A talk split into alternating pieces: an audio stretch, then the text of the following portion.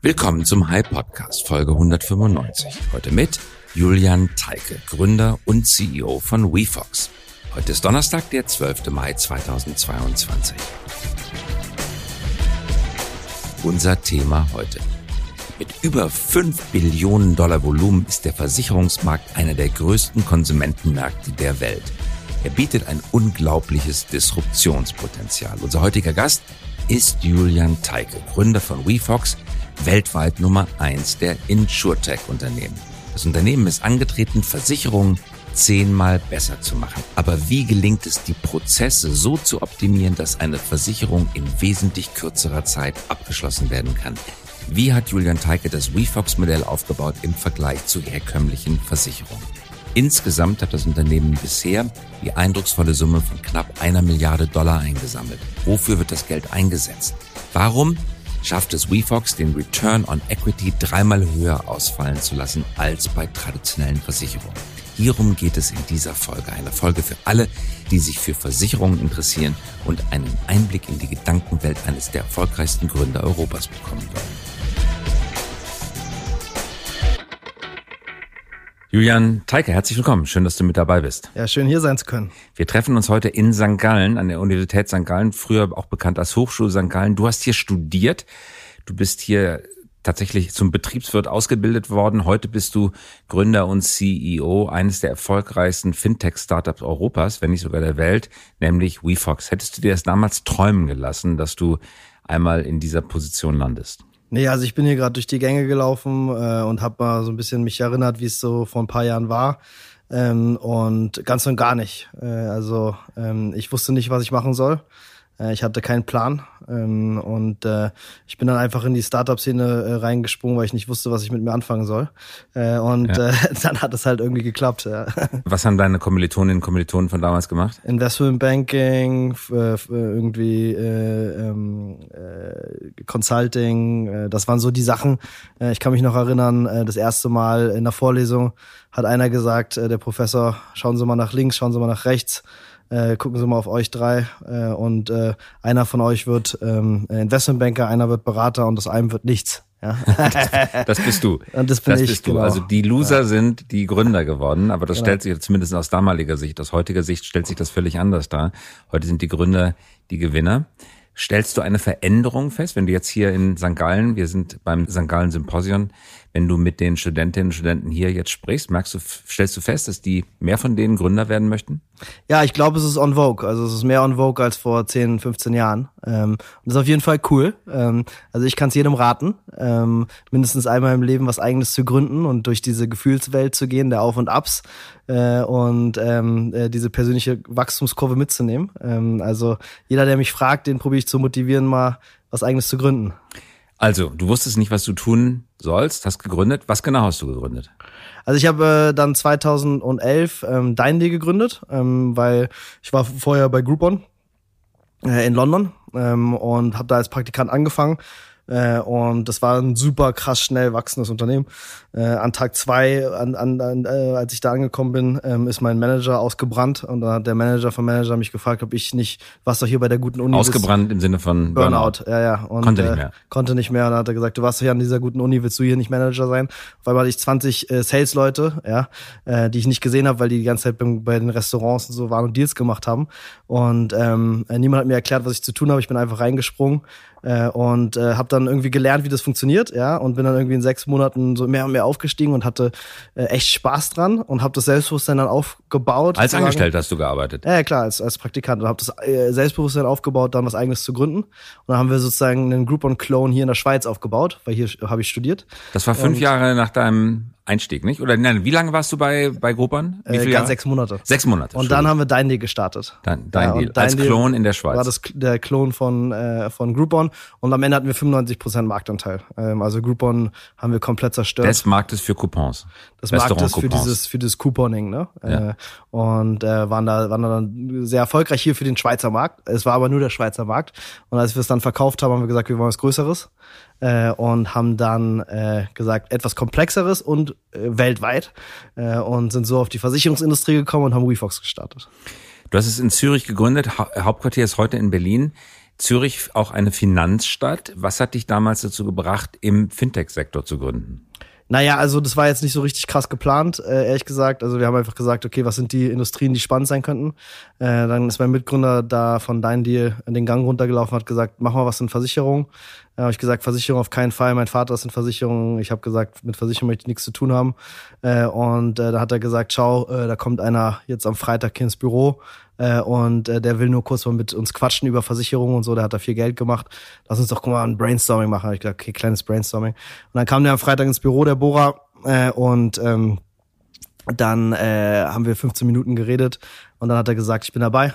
Äh, und dann hat mein Mitgründer gesagt, okay, 300.000 für 10 Prozent haben sich die Hand gegeben und ich bin völlig verwirrt rausgelaufen. Was hast du gerade gemacht? Also wir hatten Geld. Zehn Prozent äh, von was? Weil die hatte keine ja Idee, nix. Ja. Und ich habe gerade gestern gecheckt, die zehn Prozent, äh, die, die 300.000 sind jetzt 100 Millionen wert. Also es war ein gutes Investment. Aha. Aber du warst zu dem Zeitpunkt noch gar nicht entschieden, das zu machen. Naja, das Geld war da äh, und äh, dann habe ich irgendwie die Verpflichtung gefühlt und dann habe ich meinen Vater angerufen und dann habe ich gesagt, ciao, Papa, ähm, sieht jetzt so aus, als ob ich doch was in der Versicherung mache, äh, gib mir mal einen Download. Äh, und dann hat er gesagt, schau, alle gehen auf ähm, direkt. Ja, ähm, die wollen also den Menschen äh, sozusagen ähm, äh, ersetzen mit Technologie. Ähm, ich glaube, ein smarterer Weg ist, den Menschen zu enablen, den, äh, den menschlichen Berater. Ähm, und dann haben wir wirklich diesen WeFox-Weg 2015 gestartet. Das hat dein Vater dir geraten? Ja, es war so ein sehr contrarian Den hättest du jetzt eigentlich beteiligen müssen, oder? Der ist auch beteiligt, Ach, der ja, ist beteiligt. weil der am Anfang auch mitgearbeitet hat, ja. ja. Welcher und, Versicherung war er vorher? Äh, der ist auch Unternehmer gewesen äh, ja, und der hat seinen eigenen äh, Vertrieb aufgebaut äh, und ähm, nee, der hat ähm, super viel äh, uns dann natürlich da so beigebracht und so äh, und es war auch genau der richtige Move. Ja, also heute stehen wir mit WeFox da, weil wir diesen Weg gewählt haben, eben den menschlichen Berater ähm, zu unterstützen, anstatt den menschlichen Berater zu ersetzen ähm, und sind dadurch jetzt weltweit klar die Nummer eins. Mhm. Im Bereich der Versicherung. Der Insurtex, ja. Der Insurtex. Äh, genau, da gab es ja so eine Welle, die hat 2015 angefangen. Ähm, wir waren immer so das hässliche Endline, ja, äh, weil wir machen ja was mit Menschen. Das ist ja total oldschool. Äh, und äh, super viele sind auf dieses Direktmodell abgefahren. Äh, und heute ähm, sagen, glaube ich, alle, dass unser Modell äh, überlegen ist. Hm. Man sagt ja, Versicherungsprodukte sind Produkte, die eigentlich keinen Nachfragesog erzeugen. Äh, Ausnahme ist vielleicht Haftpflichtversicherung für Autos, weil da muss man die Versicherung abschließen. Ansonsten steht keiner morgens auf und sagt äh, zu seinem Partner, Schatz, äh, wir wollten doch heute unbedingt die Lebensversicherung abschließen. Macht keiner, ja. Das heißt, es ist am Ende noch ein Produkt, das in den Markt gedrückt werden muss. Mhm. Ähm, ist das so? Das ist so und deshalb ist unser Modell so erfolgreich. Also ähm, im direkten Modell führt das nämlich dazu, also wenn man keinen menschlichen Berater dazwischen hat, dass die Kundenakquisitionskosten genau äh, aufgrund dessen, was du gerade gesagt hast, hoch sind. Ja? Ähm, und ähm, äh, es gibt auch eine negative Selektion im Direktbereich. Also ähm, die Kunden mit den größten und höchsten ähm, Schadensfrequenzen äh, ähm, kaufen online, ja.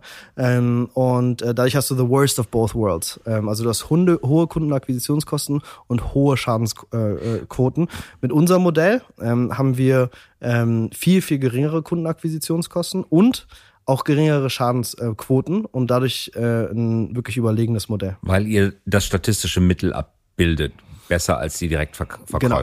Ja. genau. Ähm, wenn man über den direkten Weg geht, muss man ja auch mit Suchwortwerbung arbeiten, genau. bei Facebook, bei Google. Das bedeutet aber auch, dass man eigentlich nur ein Publikum erreichen kann, das ein Suchwort eingibt. Da muss also eine gewisse Kaufbereitschaft, zumindest ähm, ein Interesse schon mal vorhanden sein, damit man überhaupt eingibt, Kapitallebensversicherung. Genau, und das machen wir nicht. Und das macht also, aber auch kaum jemand, oder? Doch, doch. Ähm, also Geben die, Leute ganzen, das ein? Die ganzen Insurtechs, die sind genau diesen Weg gegangen. Die haben gesagt. Ja, die Insurtechs, aber die Konsumenten. Die Konsumenten nee, nicht. Und deshalb ist es recht teuer, äh, in diesem Sp äh, Spiel mitzuspielen. Es hat auch noch keiner geschafft, ja. Also ähm, äh, es gibt einen Player, der das geschafft hat, äh, vielleicht weltweit, das ist Geico. Ähm, aber auch nur, weil die ähm, pro Jahr Milliarden in, ins Marketing investiert haben. Äh, und dann irgendwann ähm, über Economies of Scale, ähm, also Skaleneffekte, so ein großes Versicherungsbuch haben, hatten, ja, was dann einfach ähm, Returns abgeworfen hat. Ähm, aber ähm, um auf diese Größe zu kommen wie einen Geico, muss man Milliarden, Milliarden investieren. Und selbst die großen äh, US-Peers von uns im Direktbereich, ähm, die Milliarden auch geraced haben, haben nicht so tiefe Taschen gehabt, ähm, als dass sie ein Buch aufbauen können, was sich so von selber trägt, ja. Ähm, und das ist, ich nenne das the Valley of Death, ja. Ähm, es ist sehr, sehr schwer in der Versicherung da durchzukommen, ähm, groß genug zu werden, dass Technologie wirklich auch einen Unterschied macht auf die äh, finanziellen Ergebnisse. Mhm. Und man verkauft auch in diesem Modell wahrscheinlich nur Produkte, von deren Existenz der Konsument weiß und mhm. zumindest wo eine Grundbedürfnis noch vorhanden ist. Also Berufsunfähigkeit ist wahrscheinlich schwierig zu verkaufen. Genau. Zahnersatz, Porzellan wahrscheinlich auch nicht so leicht zu verkaufen. Genau. Ist das so? Korrekt. Und deshalb ähm, ist das zweite Problem, ähm, dass es in diesem Direktmodell sehr wenig Cross- und Upselling gibt. Ähm, das war ja auch immer ein Versprechen von den Direktkonkurrenten äh, von uns, die gesagt haben, okay, wir haben zwar hohe Kundenakquisitionskosten, okay, wir haben zwar hohe Schadenquoten, aber wir schaffen es, dem Kunden mehr Versicherungsprodukte über die Zeit zu verkaufen, also Upselling zu machen, haben sie nicht geschafft. Ne? Und das funktioniert in unserem Modell natürlich viel besser. Wir machen 360-Grad-Beratung durch unsere Technologie äh, geförderten und äh, Berater. Aber auch ihr seid ähm, kapitalintensiv. Ihr habt mittlerweile, wenn ich äh, richtig informiert bin, in sechs Runden 918 äh, Millionen Dollar eingesammelt. In der letzten Runde Series C 650 Millionen Dollar. Wofür braucht ihr so viel Geld? Naja, also wir sind ähm, ja auch massiv gewachsen. Also wir sind jetzt 1200 Leute. Ähm, wir werden dieses Jahr ähm, äh, organisch äh, auf äh, über 700 Millionen Euro wachsen. Äh, Umsatz. Innerhalb von in, äh, Umsatz innerhalb von sieben Das ist Jahren. der Provisionsumsatz. Das ist Provision und Prämieneinnahmen. Also wir haben einen Versicherer, einen eigenen Versicherer und Prämieneinnahmen vom Verkauf von Drittversicherungsprodukten. Ähm, und also ihr seid der eigene Versicherer, ihr habt ein eigenes Versicherungsbuch. Genau. Das habt ihr wann begonnen? 2018. Vorher wart ihr rein auf Provisionsbasis tätig. Vorher waren wir nur im Vertrieb unterwegs. Ja. ja und 2018 haben wir unseren eigenen Versicherer gestartet. Und im, mit unserem eigenen Versicherer ähm, sind wir sehr selektiv. Ja, also wir versuchen dort wirklich nur das beste Risiko ähm, auf unser eigenes Buch zu holen. Mit ähm, welchen Produkten? Äh, wir haben äh, Motor, ähm, Hausrat, Haftpflicht, haben jetzt das erste Health Product äh, auf die Plattform gebracht ähm, und äh, rollen dieses Jahr, glaube ich, nochmal zehn weitere Produkte aus. Ihr nehmt es auf eigenem Buch und ähm, nehmt Rückversicherungen auch von eurer Seite? Genau, die Munich Re ist unser strategischer Partner. Äh, und äh, mit denen arbeiten wir super intensiv und eng zusammen. Ja. ja. Und wir sind da sehr capital light unterwegs. Ja, also mhm. ich denke, das ist einer der ganz, ganz wichtigen Punkte äh, für, warum wir bei Investoren so gut ankommen, dass wir jetzt nicht so einen riesen Balance Sheet aufbauen, ähm, sondern dass wir sehr capital light wie ein Tech Play unterwegs sind. Mhm. Das heißt also, ihr nehmt so wenig wie möglich tatsächlich kapitalmäßig auf das eigene Buch, gebt so viel wie möglich an den Rückversicherer äh, weiter. Das kostet euch Marge, ja. aber das macht die Kapitalintensität oder senkt die Kapitalintensität. Ganz genau, ja. ganz genau. Könnte jeder andere traditionelle Versicherer eigentlich auch tun? Könnte jeder andere traditionelle Versicherer auch tun. Der ist aber nicht ähm, auf Wachstum gepolt. Ähm, der ist nicht unbedingt auf Bewertungsmaximierung gepolt. Ja? Äh, wir sind auf Wachstum und auf Bewertungsmaximierung ähm, gepolt. Äh, und von daher ist es die Strategie, die wir gewählt haben. Also unser Return on Equity ähm, äh, wird dreimal höher sein aufgrund der Strategie als bei den traditionellen Versicherern. Mhm. Jetzt habt ihr, wie gesagt, 918 Millionen Kapital hereingeholt. Wie viel von dem Kapital geht sozusagen als ähm, OPEX, als äh, Operational Expense gleich wieder raus? Und wie viel habt ihr sozusagen kapitalisiert, um es als Kapitalhinterlegung in der Versicherung. eigenen Versicherung zu halten? Naja, aufgrund der Kapital, äh, Capital Light Strategie sind wir da auch noch relativ äh, dünn unterwegs. Ne? Ähm, also wir werden ungefähr Ende des Jahres bei 100 Millionen liegen, die sozusagen Restricted Capital sind. Ne? Ähm, äh, und ähm, äh, von daher äh, da noch recht schmal äh, aufgestellt. Das meiste geht in Wachstum. Also jedes Jahr sich zu verdoppeln, ist am Anfang einfach und jetzt echt schon eine krasse Herausforderung. Also äh, von 300 irgendwas Millionen letztes Jahr auf äh, 700 Millionen zu wachsen, äh, da, das ist schon eine riesen Herausforderung. Das hat so noch nie jemand geschafft. Mhm. Und du sagtest jetzt, ihr wollt gute Risiken aufnehmen. Irgendwann ist der Markt für gute Risiken dann ja auch abgegrast. Ähm, das heißt, auch ihr könntet theoretisch in die typische Versuchung hineinlaufen, in die viele Versicherungen hineinlaufen, dann eben die schlechteren Risiken noch mit dazuzunehmen. Nee, also da sind wir sehr äh, restriktiv. Also unsere äh, Topline-Ziele ähm, sind nicht auf dem Prämienvolumen, sondern sind auf dem Gesamtumsatz. Ähm, und ähm, wenn ähm, wir äh, letztendlich ähm, äh, äh, unsere ähm, äh, Profitabilitätsziele auf dem Buch nicht erreichen, dann muss der Umsatz halt aus, dem Provision, aus mehr Provisionserlösen äh, geschaffen werden. Ja, ähm, also da sind wir sehr, sehr äh, strikt. Ähm, und dadurch, dass wir internationalisieren, dadurch, dass wir in mehr Produkte gehen, wir sind ja erst total am Anfang. Ja, also so das, deswegen haben wir auch Versicherungen gewählt. Äh, wir reden über einen äh, 5 Billionen äh, Markt, einen der größten äh, äh, Consumer äh, Markets in der Welt äh, mit unglaublichem Disruptionspotenzial. Ähm, und da stehen wir an Schritt eins von einem Marathon oder so, ja, also ganz am Anfang. Wie er definiert und erkennt ihr Risiken, gute Risiken?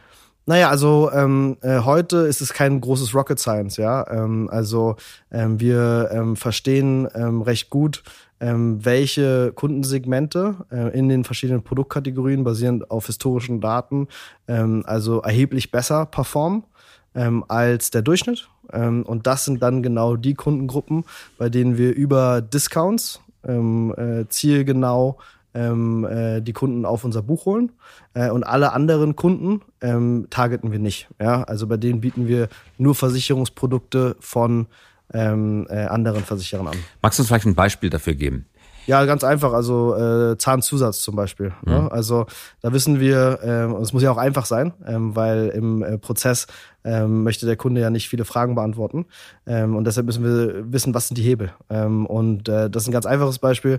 Wenn du null oder ein, äh, eins fehlende Zähne hast, ja, ähm, dann bist du ein Superkunde. Äh, äh, bei dem können wir auch einen Preis, äh, richtig einen guten Preis machen. Über eins fassen wir nicht an. Also über einem fehlenden Zahn, ja, ähm, der kommt auf keinen Fall auf unser Buch. Der kariös ausgefallen ist, gezogene Zähne genau. aus kieferorthopädischen Gründen genau. äh, zählen da nicht mit. Ja. Zu eurer Vertriebsstrategie. Es gibt Versicherer Hook beispielsweise, die überhaupt gar nicht auf Check24 vertreten mhm. sind, weil sie sagen, das machen wir alles selber, ja. sind auch erfolgreich damit. Ja. Wie ist eure Policy vis-à-vis -vis Drittvermittlern? Ja, also wir haben drei Vertriebskanäle. Ähm, äh, einmal äh, den Vertriebskanal unabhängige Makler. Ähm, davon haben wir ungefähr 5000 in Europa jetzt. Ähm, dann haben wir den Vertriebskanal eigene Berater, die sind auf unserer Payroll. Ähm, da haben wir ungefähr 700 von. Ähm, äh, und äh, dann haben wir den sehr, sehr stark wachsenden Bereich Affinity. Das sind also unsere Produkte äh, über API integriert in den Point of Sale von Partnern, wie zum Beispiel Autohändlern und so weiter. Online only. Also das ist speziell online. Nein, das, das ist in, in, in, in, in den physischen Point of Sale. Also Ach, zum Beispiel, man kauft also ein, Versicherungsprodukt ähm, und wir sind integriert ähm, dann in den Verkaufsprozess. Also ich kaufe ein E-Bike und mache die E-Bike-Versicherung. Wir, sind in Deutschland damit. mittlerweile im E-Bike-Bereich führend. Ähm, also in dem, in dem Bereich, den haben wir jetzt auch stark ausgebaut. Das ist der dritte. Ne?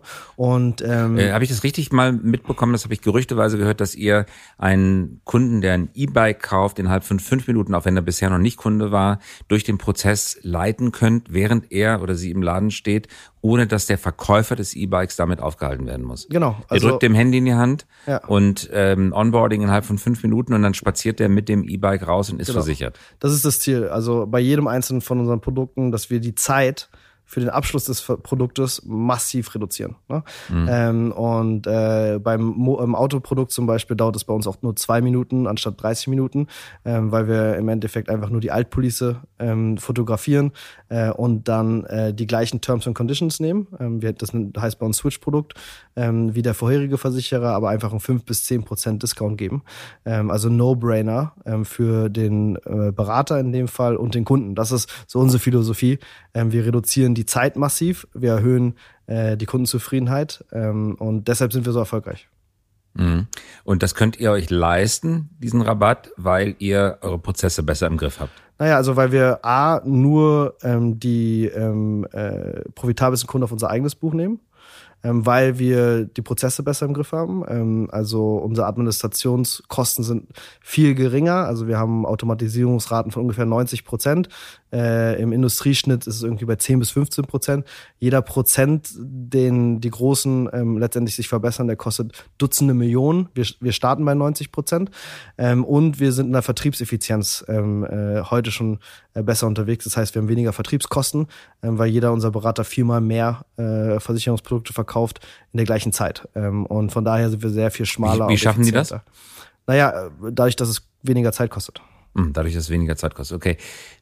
Nichts von dem, was ihr getan habt, wäre theoretisch ausgeschlossen, dass ein traditioneller Versicherer es tut. Trotzdem findet es in den meisten Fällen nicht statt. Woran liegt das? Ja, es ist schon sehr schwer, weil ähm, die sind halt gewachsen in einer analogen Welt äh, indem sie ähm, letztendlich ähm, äh, unterschiedliche Versicherungsfirmen aufgekauft haben mit unterschiedlichen IT-Systemen. Ähm, und dadurch, dass es analog war, ja, ähm, bestand die Notwendigkeit ähm, einer einheitlichen Technologiestrategie gar nicht damals. Ähm, und jetzt ist ein großes Problem. Äh, jetzt haben die eine riesige Legacy ähm, und sind eigentlich Konglomerate von ähm, äh, Länderorganisationen mit eigenen Strategien, mit eigenen Technologieplattformen. Ähm, äh, und ähm, jetzt müssten die, ähm, also um äh, in eine gleiche Ausgangsposition wie wir zu kommen, also eine einheitliche internationale Strategie auf einer einheitlichen Tech-Plattform international, äh, müssten die ähm, also viele sagen, es ist, also wir haben es gerade bei Allianz gesehen, die haben versucht, über die letzten zehn Jahre, glaube ich, eine äh, äh, globale Technologieplattform auszurollen und haben, haben das äh, ganze Thema ähm, nach zehn Jahren dann beerdigt. Ähm, es ist eine fast unmögliche Aufgabe. Weil man so da Rollen im Rad machen muss, unter laufendem Betrieb und im Kern des Systems, des Legacy-Systems steht eben oft noch COBOL und Fortran-Code aus den 70er Jahren, wo jede Menge Midware-Layer oben drüber gelegt sind, aber der Kernel ist immer noch derselbe. Ist das so? Reifen wechseln am fahrenden Auto ähm, ist einfach sau schwer. Ja, und äh, das ist äh, die Herausforderung, die die haben, und das ist der unfaire Vorteil von uns. Ja. Mhm. Wie verhinderst du, dass deine eigene Firma mal in Legacy-Probleme hineinläuft?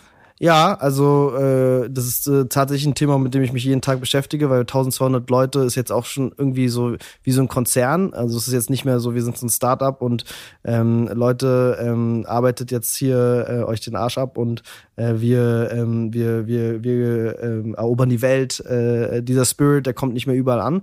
Ähm, das heißt, für mich äh, geht es in der Kultur erstmal darum, die Frage zu beantworten, wie schaffen wir diesen 10x-Mindset, also dieses ähm, immer wieder aus der Box herausdenken und Lösungen finden, die sehr, sehr viel besser sind als alles das, was es auf dem Markt gibt. Wie schaffen wir das äh, letztendlich in allen unseren Ländern, Organisationen ähm, echt zu leben? Ähm, äh, weiß nicht, ob ich die Antwort habe. Ich versuche da viel.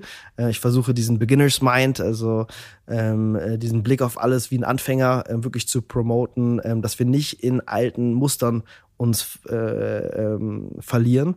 Wenn ich das mitbekomme, dass Leute darüber reden, ähm, wie wir das schon immer gemacht haben und weshalb wir, dann, dann gehe ich dann sofort dazwischen und sage, das, ist nicht unser, das ist nicht unsere ja. Kultur. Äh, unser äh, Sinn ähm, ist Versicherung zehnmal besser zu machen ähm, äh, und, und, und, und, und Menschen ähm, Sicherheit zu geben und das ist nicht so, wie wir daran gehen. Ja, wir mhm. denken immer, ähm, äh, äh, Sachen ähm, äh, neu ähm, und überlegen uns, wie kann es viel besser aussehen als das, wie wir es gestern gemacht haben. Mhm. Und das ist das eine. Äh, und auf der Technologieseite äh, haben wir einfach eine sehr, sehr skalierbare äh, Technologiearchitektur aufgebaut äh, mit, mit Microservices und Micro-Apps. Ähm, wir haben keinen Monolith, ähm, wir haben eine internationale Strategie und wir sind da sehr, sehr, sehr streng, was in unsere Plattform integriert wird und was aus unserer Plattform draußen bleibt äh, und hoffen so äh, langfristig auch innovativ und schnell sein zu können mit diesem äh, Ansatz, alles immer schnell austauschen zu können. Also wir müssen nie äh, den Reifen äh, im fahrenden Auto äh, wechseln, sondern vielleicht äh, maximal irgendwie den Blinker. Ja, und das ist einigermaßen äh, realistisch.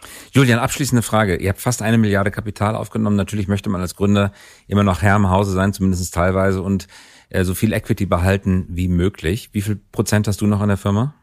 Ehrlich gesagt weiß ich es gar nicht, weil wir so Optionsprogramme haben und so, so weiter. Zehn die, oder fünf die bei oder verschiedenen äh, ähm, äh, Stufen ähm, dann ähm, äh, äh, letztendlich ähm, in, in the money sind.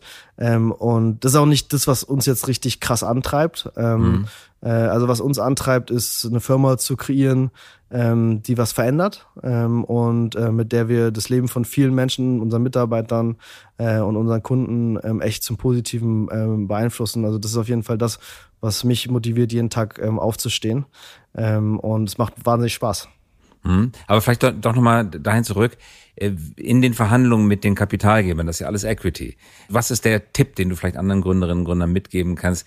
Muss man da äh, hartes Geschütz auffahren? Muss man besonders tough also sein? Also ich würde sagen, nicht auf die eigene Owner Ownership maximieren, sondern wirklich auf die Auswahl der Partner mhm. achten. Ja, also der richtige Partner, ähm, der langfristig an dich glaubt, mit dem man ein starkes Vertrauensverhältnis aufbaut, ist viel besser als der, der dir einfach die maximale Bewertung zahlt.